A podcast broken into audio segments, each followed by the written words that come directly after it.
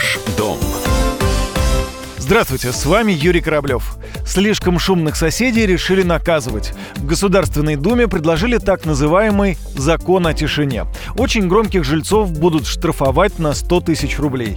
Такие поправки в жилищный кодекс уже подготовили, рассказала представитель Думского комитета по труду и социальной политике Ольга Павлова. По ее словам, сегодня на федеральном уровне не существует закона о тишине. Очень многие жители многоквартирных домов страдают от недобросовестных соседей. Есть люди, которые буквально издеваются над жильцами, включают различные звуки, шумят, допустим, после 23 часов, начинают ремонт в 7 утра или в 6 утра. От этого люди не должны страдать.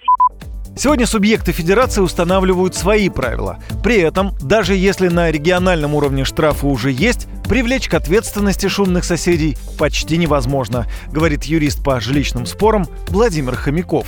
Судьи на его сторону, на сторону потерпевших не встают, поскольку доказать это тяжело. Когда вызывают полицию сейчас или милицию раньше, то когда только приходит полиция, начинает звонить, и тут же все выключают. И говорят, да нет, это не у нас. Поэтому доказать это практически невозможно. И таких вот сволочей приходится терпеть всю жизнь, пока не твои соседи.